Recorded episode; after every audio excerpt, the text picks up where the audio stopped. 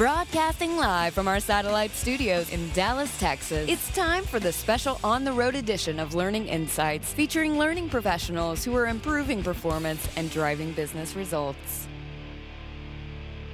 And we are back with another exciting and informative edition of Learning Insights. Stone Payton, Lee Kantor here with you. And in this segment, we are going to get a chance to visit with some folks from the College of Business Professional Leadership Program. We have with us Miss Rachel Cleveland and Mr. Billy Johnson. Welcome to the show. Thank you so Thank much. you.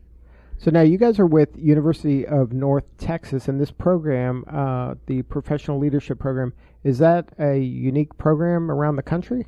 Yeah, the professional leadership program is actually unique to UNT. There's no other program like it in the United States that we've seen. Um, you'll get on colleges mentoring programs. You'll get um, Like soft kind of skill pieces development. of it. Exactly, you'll get pieces, but you won't get the combination of the two. So PLP is quite unique in, in its form. Now, were you guys um, the ones who created the program, or you're the ones who administer it now? Rachel made it yeah, from scratch. We'll give her all the credit. She was just a baby. Uh, no, actually, the program was started 21 years ago Uh-huh. by a dean at the time that had the vision of uh, teaching students soft skills. Uh, so it's in its 21st year. We get the benefit of being the stewards of that program at this point in time. Now, how has it changed over time? Well, it's evolved, I think, significantly. Uh, the the story, I guess, as I've talked to people on campus about the PLP, our professional leadership programs, it started out very small within the College of Business, and it had a small number. Basically, at that time, were all young men, who the dean and several faculty decided that they need to polish them up a bit, get them exposed to uh, professional etiquette in terms of dining etiquette, the ways to properly engage. So they really used some local formats, Kiwanis Club meetings uh, going to country clubs to teach them things on how to engage, handshake, eye contact, some basic things. And it evolved significantly to the point now where we have a set curriculum. Uh, at that time, each student did not have a mentor. Now every student has a mentor from their respective field of study. And it's also more diverse. With the 100 students we have, 60% are from the College of Business, 40% are non business, and 30% of those students are international. So now these are students that are going through and maybe getting their degree in business administration, and then they take part. Are they chosen to be part of this program, or do they just apply and they get to be part of the program? How does that work? So we have um, our our structure is is we're for junior, seniors, and grad students. You do have to have a GPA of three two five to be um, able to interview. To be considered. to be considered exactly. Um, so they apply, they interview, um, and then from that group we make the selections. Um, so this past year we had over 300 students apply. We interviewed 150 and took 100 of those 150. is that a large class or is that typical? That's the biggest we've had. And then we're interviewing actually this Saturday for our next class, um, and we will be taking about 125 students all around. So A- and where do you guys get the mentors to match them up? Everywhere in DFW right now. Um, so right now they're still local. We're looking into what um, kind of the electronic learning looks like, having a mentor from a distance, that kind of thing. But the mentor doesn't have to be part of the school. It could be no, just anybody. um, they're all C-suite level, director level people here in the DFW area, all across different industries, profit, not-for-profit sectors. Um, we're very diverse in the mentors that we have. is it hard to find mentors, or do you have more than you need? Uh, we do not have more than we need because we continue to recruit. Uh, you want to keep a very rich and, and broad pipeline. I served as a mentor prior to joining the staff in 2012. I had spent almost 10 years here, locally professional services firm. And so I had the opportunity of mentoring students from various backgrounds. So what we do, and, So you were doing it outside of the program. Or you were just doing that on your own. I was doing it as a corporate person, if you will. Uh, we recruit from uh, both the corporate sector, and not for profit. And so when we go out doing recruiting, I, I'm constantly kind of get the joke of constant recruiting. So we look at uh, people in terms of their background, their interests. We have a servant leadership model. So we're concerned and want someone who has an interest in investing in the students sustainably for a long period of time. So it, it, the challenge is really just uh, when you get a, a lead, for example, a very qualified, talented person, let's say in January, we won't deploy that person until the following year. So it's what we what do we need to do to keep them engaged, keep them informed about the program, and then they start in September timeframe and go through the academic year. Now, is there mentoring? Uh, or the mentoring they're going to do? Is it something that is structured, or is this they're just kind of winging it? It's a good mix of both, actually. So we have a performance tool that we use with PLP that's been designed for our program, similar to um, somebody who would go through an HR process performance review every year. Um, so the students aren't exposed to that typically, and so we use this opportunity as um, a way to expose them to it at an early age so that when they get to a corporate setting, it's something that they're used to. Right. Um, so we have that tool that we use that um, we encourage the students to sit down with their mentors, set their goals, and that way every time that they meet, they essentially have an agenda that they go through. You know, do you want an interview at X company? Okay, great. What does that mean? Well, I should probably practice my interviewing skills. I should probably work on my resume. Probably Google them. Exactly. Learn a few things about them. So it, they go through that process. But outside of that, um, we simply provide them resources and tools as a mentor to really help them figure out what's going to be the best fit. Um, we have 100 students, and so we have 100 mentors. Every relationship is completely different. So it's difficult for us to say, you have to do this, this, and this if it's not the personality of both the student and the mentor. So it has to be a good fit. It does have to be a good fit. Um, and right now, Billy and I actually make those um, fits by hand. So we take Oh, our wow. own exactly. We take our own personal knowledge of the student and the mentor and match them up.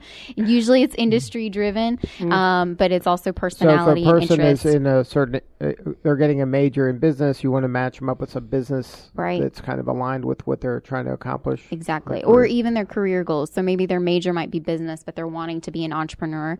And so we match find them up. an entrepreneur.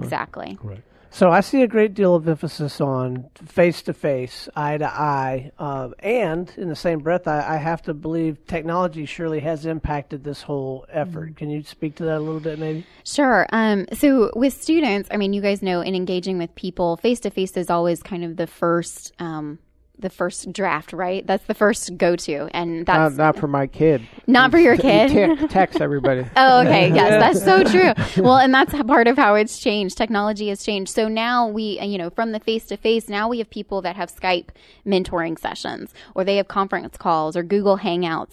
Um, so it really expands the mentors we're able to have. Um, because if you're a consultant and you work Monday through Thursday in a different city, you're still able to work with that student and then have, you know, a one on one less frequently because you're supplementing that with engaging conversation. Um, technology has been a huge piece of that. Um, this year we've piloted having a mentor who's actually based in New York. Um, he is the CEO of New York Life up there, and he wanted to give back to our program. He's an alumni of UNT. Um, and so he wanted to engage with finance students. And we started kind of that pilot um, electronic mentoring, uh, e mentoring is what it's called, um, if you want the technical name, but to give them an opportunity to reach somebody that they otherwise wouldn't find in their network here. Now, did he go through the uh, leadership program when he was there? He did, not. Yeah, he's a Do you have any bit older. alumni that went through the leadership program that have come back and become men- mentors? We do. We're starting to gain that population. I think we have, uh, I want to say, close to a dozen Yeah. at this point in time, and we'll continue to increase that. Uh, uh, the program, again, with its relationship touch, uh, over the period of time, there was a, a gap, I'd say, in maintaining relationship with those alumni. There's about 1,200, for example, that we're aware of, pretty clean database that we've got worked out, and so we are starting to re-recruit them, get them involved, and uh, it does make a big difference uh, because they uh, not only they're UNT, but obviously uh, their uh, specific major field of study the student can relate to as well. Now, um, from the mentoring program, is there any best practices you learned on how to be a good mentor or how to be a good mentee? A lot of them. Uh, what are some some of the things? Yeah, uh, both sides. It's a listening component that always starts. You know, you you learn about that a lot, and that's one of the hard ones for both sides, right? So you have a student who thinks that they know everything, and you have a corporate person who knows that Who they know knows it, everything. right? Exactly. so you put them in the same room, and you're like, all right, well, one of you has to stop talking at some point, right? Um, so listening is always a huge, huge component. Um, we've also seen a lot of people they have to learn how to actually communicate with each other. So if it's a text message, because that's the best way to respond versus a phone call or an email. So you essentially have to kind of take a step back and say, how do you want to be communicated with? Right. Um, that's hard for people to realize. Oh, what do you mean you don't answer emails? I thought everybody did that, right? None of our students do that, is what we're finding out. Um, and so it's been interesting to watch them really learn how to communicate again, um, and not just with each other, but just with different generations in general. Um, Billy has some best practices. He was a mentor before, so he's got the wealth So of you s- knowledge. you served as a mentor. I did. Yeah, I served as a mentor going back to 2006 time frame, and uh, we, we continue to do that in the jobs. And I think one of the best practices that uh, you know, it comes down to trust and building relationships. So the communication is critical.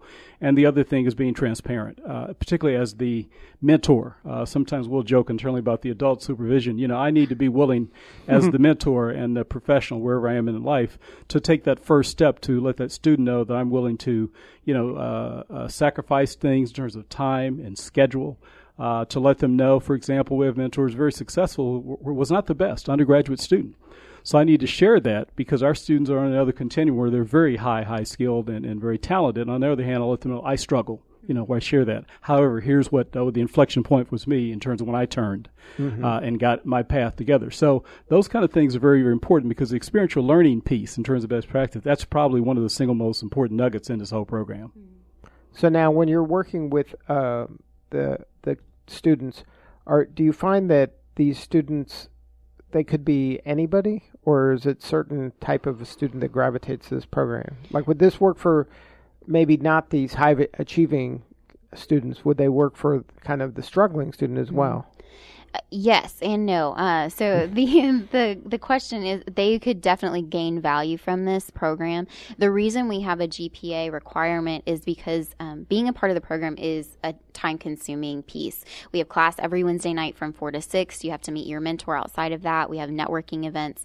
Um, so if you're already struggling academically and then you're adding on a load of commitment to that, you know, at the end of the day, our goal is for them to graduate, and that's what we want, and that's what's best for them. Mm-hmm. Um, so that's why we add the GPA in there is like, okay, you're already doing well with this. So the likelihood that you'll continue to do well when you add more to your plate is kind of already there. Um, but we, we've seen it with both sides. Um, major, there's no major that doesn't get impacted by this. Um, there's no industry that doesn't get impacted by this. I mean, it's universal. Um, actually, some of the most impactful students that we've seen come from this program are, you know, they're not from the United States. They're international students that have come in and learned mm. how to network here. And if they want to stay here, great. If they don't want to stay here, we have mentors that help them go back home and look for jobs there. Um, and then the other piece is that for those non business students, I mean, I can't tell you how exciting it is to watch an electrical engineering student go from the quietest person into the room to being the presenter at the end of the semester and confident talking about a job or an idea or a sales pitch. You know, it's that mentality of no matter what industry you go into, what job you have, what field you're going to be a part of, you still have to work on a team. You're still going to have a boss that you have to convince right. that your idea is better than everybody else's, and then he needs to give you a million dollars to mm-hmm. do it. And so they think that you know being an engineer that doesn't count for them, and so they they just need technical skills. But when you start getting them in the classroom setting, it starts to open their brains, open their minds up to the fact that oh, there is so much more out there, even just language wise, that I need to know, so that when I get into this field, I know both sides of the spectrum. Right? It's not just one I'm building something. It's I'm building something with a purpose for a cause that impacts X, and I can sell it to Y. Now, it seems that this program, um, especially the mentoring angle and the giving everybody the opportunity to kind of see the world in this through someone else's eyes that's already successful, is so powerful and it's positively impacting these people. Is there a way to trickle it down to the more at risk um, students? Uh, I think there's a way. We haven't attacked that yet, uh, but I think what Rachel and I do, and, and also some of our mentors, uh, there are opportunities that uh, come up occasionally within campus, or we may create them, where we'll have a conversation with students who, uh, there's always some students that we look at, we screen every year who come up just shortly short. Uh, and we'll say to them, come by, spend some time, get in uh, one-on-one sessions with us. So there's those one-on-one outreach, but I think importantly, there's different opportunities that the campus provides that either one of us will go and speak to a student group, uh, they may not meet all the, the standards and criteria and be available. Mm-hmm. Uh, and again, uh, mentors are willing to do that. So, absolutely, uh, one of the things I'm actually working on tomorrow is related to this challenge of male success on the campuses. Male students overall are less successful comparatively. That's what we call a cohort. Mm-hmm. And then within that, when you peel that back, specifically, for example, African American students are less successful male students specifically. Mm-hmm. So there's a, a, summit that I'm uh, going to uh, be working in tomorrow, to your point, just to talk to students about how to get on track sooner, mm-hmm. uh, find the right role models, find the mentors, the champions. You know, it takes a whole village, as it says, to be successful in this game as well. And so, yeah, that's a lot of things we do in that regards. Yeah. So I, uh, I suspect uh, private companies are now starting to take notice and asking you guys if you'll help them out, maybe come teach them some stuff about your mentor. I mean, is that kind of thing starting to happen? They want you to come speak to them, or Yes, uh, it's funny. We uh, we have a, a wonderful graduate assistant who helps us, and he keeps asking us, "When on your schedule do you have time for any of this?" Uh, no, we've actually um, been very fortunate to work with a bunch of different um, corporates, both not for profit and for profit um, opportunities here, to talk about our program, um, to talk about if they have internal mentoring as part of their own corporate structure, um, and many do, which is encouraging. They simply don't know how to grow it. They don't know how to make it better. And what ends up happening is they actually send those people who are wanting to be mentors to our program so that they learn how to be a mentor with a you student and then they can go back to companies and corporate transfer that and learning transfer that learning. Right. exactly. Yeah. So. I have to ask, how did you? I, I, I want to know from both of you, but I want to start with you, Sure. Rachel. Uh, how did you get into this line of work? Oh goodness. Okay. Do you want the good story? I want it all. Okay. Okay. um, so I uh, I did I have a master's in higher education and um, worked in um, financial recruiting for a little while after I finished that degree, and saw this job posting. And as weird as it is, and all that we teach our students about networking, I just applied online. of course. he called me. He called me two months later, and of course, I had already accepted another position and said thanks, but no thanks. And then I called my dad, and I was like, "Hey, remember that dream job I had talked about?" And he's like, "Yeah." I was like, "Yeah." He called me today, and he's like, "How'd that go?" I said, "I told him I had a job," and he goes, "You did what?" so uh, the next day, I called Billy back, and I was like, "You know how yesterday I told you I have a job? Yeah, about that." forget what I said. Can we have a conversation? so, two months later, three months later, I was hired on full time. I've been with PLP for two and a half years now. Um, and Is it still a dream job? it still is. It's so funny. I um you can ask any of my friends. They I am one of those annoying people that literally loves every day of their job, and I talk about it all the time. Um, but I have a huge passion for students and a huge passion for education and watching them grow and helping them develop. And this program just it does that on so many different levels that just a classroom can't. Um, and currently, I'm I'm a doctoral student now also, and so I'm working on my um, doctorate in education. enough, I know I'm never done. Um, but now I'm learning kind of the the mythology and the theory behind what that looks like, so that I can even help them better, but also help our program advance and grow. Um, and you know, this the servant leadership mentality is just something that I've learned and lived with my life, and so it's exciting to input that into our kids. We call them kids. They're not kids. Um, input that into them and let them take that to a corporate that may or may not be that way, um, so that they can start to change the culture of some of these companies, and so that we really are creating a, you know, as cheesy as it sounds, a better world. We're creating better leaders, um, and that's something that really gets us really excited. So, um, yeah, I told him no, and then I told him just kidding, and here I am, two and a half years later. Because you got mentored by your dad. I did. He told me what to do. Way to you go, know, Dad. Right? Listen to your parents. They know what they're talking about. Sometimes. And sometimes, yeah. Now, earlier in the conversation, um, you said something about a pretty substantial time lag between a mentor coming on and then really being deployed. Can you speak to that a little bit more? And I also want to know how you got started. Okay. business. Yeah, let me go to that question first. So Yeah. it, it will depend upon when we are introduced and, and make that connection. So there can be a lag as long as nine months. Wow. Uh, with the January, for example, person that we recruit and who commits. Uh, and that window will vary. And so, uh, again, because of recruiting, what you have to do, and we've learned that, uh, again, kind of become a best practice. We, we used to do, when I was a mentor before and a board member, we'd get involved kind of a seasonal recruiting, sort of the spring, summer. Uh, the way the program's grown is just the challenges now. We have to do it all the time. And so, one of the things we are challenged by, again, back to this time lag, is when you get someone who's really ready to go, is again back to how do you keep them interested and engaged. engaged, right. And so, there's a lot of means, and we do call upon our advisory board to help us do that. We send communications out, we point them in different directions. Uh, things like this opportunity we have to talk to you today, that's something we can provide to them to say, here's uh, some information that you can get some greater insight about background on the program and things like that, and, and, and learning applications. So you manage each relationship, if you will, or kind of those tranches of relationships, almost like by quarter. Have met a corporate Right. guy. It's like I manage my first quarters in a certain way, second, third, and fourth. When you get down to those that recruited in the in the summer time frame, it's quick. They're going to come on board in a couple of months. That's a little bit easier. And then the training and onboarding to get them ready.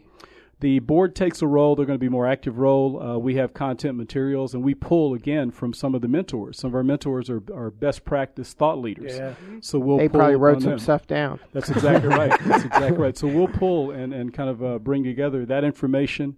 Uh, again, you have to learn. Each year rapidly changes. As you guys talk about technology, that and uh, each group of millennials we're talking about very different. Right. So the class of 2012 and 2014, for example, significantly different uh, in many ways in terms of how we get them engaged. And also, we're finding that as we've grown to this size of a scale of 100, for example, managing the mentor relationships and, and being supportive for them is something that's got to be more and more uh, focus around that Right. because it was easier with 50 or 60 you probably knew all of them very Right. well in this case you Starting don't to get to the point where you won't. that's exactly right Now, when they um, are junior, senior, or graduate student, is this a one-year program and then they're done and they're finished, or is this they can be a junior, senior, and a graduate student? No, great question. Um, we it's actually a one year program, so academic one, ti- year. It's one year. One and done, yeah. Um, except for those students that will be on campus the next year can apply to be a student director. So those student directors are the leaders of the incoming class.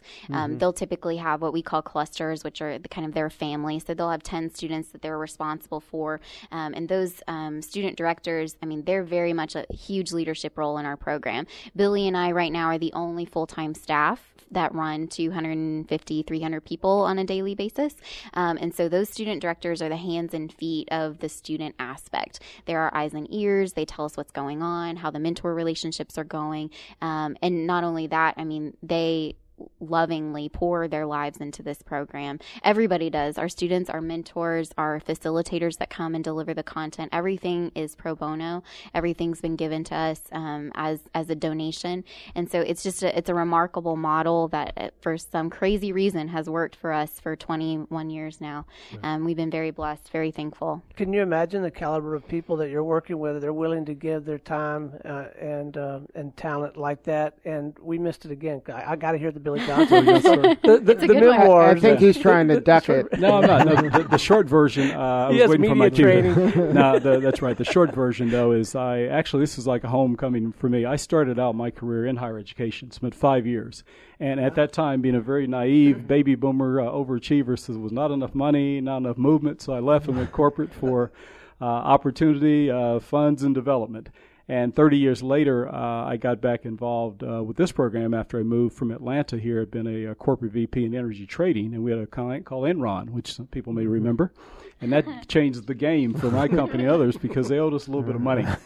so, as that opportunity door closed, if you will, I came here, went to work in professional services, and be, was recruited by the former director, my predecessor, Renee Hebert, to be um, a mentor and actually come out and speaking. So, so for me, it's like uh, coming back. I had a lot of opportunities in corporate and various uh, roles, and so I can relate to this program because of the diversity of the students we have. I was that kind of student and that kind of uh, professional, and I served in marketing. It scares people to think I actually was an accounting supervisor once, and I'm not an accountant It is strategic planner and other things. Hey, hey.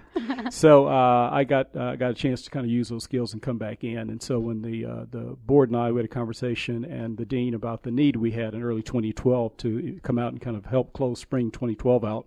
I came in and then uh, subsequently had more conversations and, and came on board. And as Rachel mentioned, kind of condition for employment was I will need a talented person right. to be alongside me. And so it's And uh, got it's been a stuck with great me. ride. yeah, it, it's fun. It is a passion for both of us, and we have a lot of fun working together and serving our students. Too much fun. And then, but you guys were recently recognized uh, by the Mentor newsletter. We were. Um, we were selected to submit an article for in the Connect in the Connect magazine, Mentor magazine.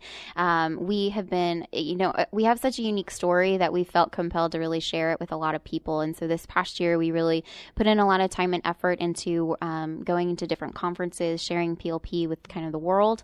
Um, and we um, went to the Mentoring Institute conference last October. We're going to the International Mentoring Institute conference next week, two weeks, in April in um, in Phoenix to share more of our story. I'm speaking this weekend at Baylor about women's mentoring, um, just to really show showcase what we have, but to make sure people realize that this type of program can impact students. Um, it can change people's lives. It can change the lives of your mentors, and really get have a great opportunity to engage the community that you're in um, into your school system, and that's a, a vital part for both sides. Right, and that's kind of a uh, a stealth way of sharing what's happening in the university with these corporations around there by getting them involved with the actual university. Exactly. We do our best. Okay, so uh, before we wrap, what do you need more of? Uh, People, money, time. yeah, right. Uh, no, like Billy said, we're always recruiting for more mentors, always. Um, and like I said, all of our students volunteer. This is a non um, credit class, so it's extracurricular for them. Um, and so we always need resources to help make sure that they um, are getting what they need um, as far as supplies and mentoring and um, networking capable uh, capable opportunities.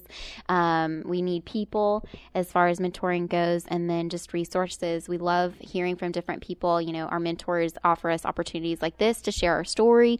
Um, we have others that donate um, technology pieces that help us with matching and help us with personality assessments. So, really, kind of, we're open to a bunch of different um, options. I don't know if you have anything you want to add. I think it's talent. I think the key to us is often as we're to I ask that question, what do we want? I think we want the talent and time first. Uh, we certainly have uh, you know financial needs because the program grows a lot, but we want someone who has their heart in it. They're committed and they're interested in giving to the students. And then it's like anything else. Look at our checkbooks; that'll tell you kind of where our priorities Right. are. And so that's that's something that's important without a doubt. But clearly, it's uh, that time and talent that we want most. And, Well- the, and the servant leadership message seems to be really resonating. Yes, yes. yeah. Well, it's been an absolute pleasure having you on the show. I want to make sure that our listeners know where to go so that they can learn more. So let's get some coordinates, phone number, email, Yes, website, if something like you uh, would love to be a mentor, we would love to talk to you. You can email um, our office at plp at unt.edu.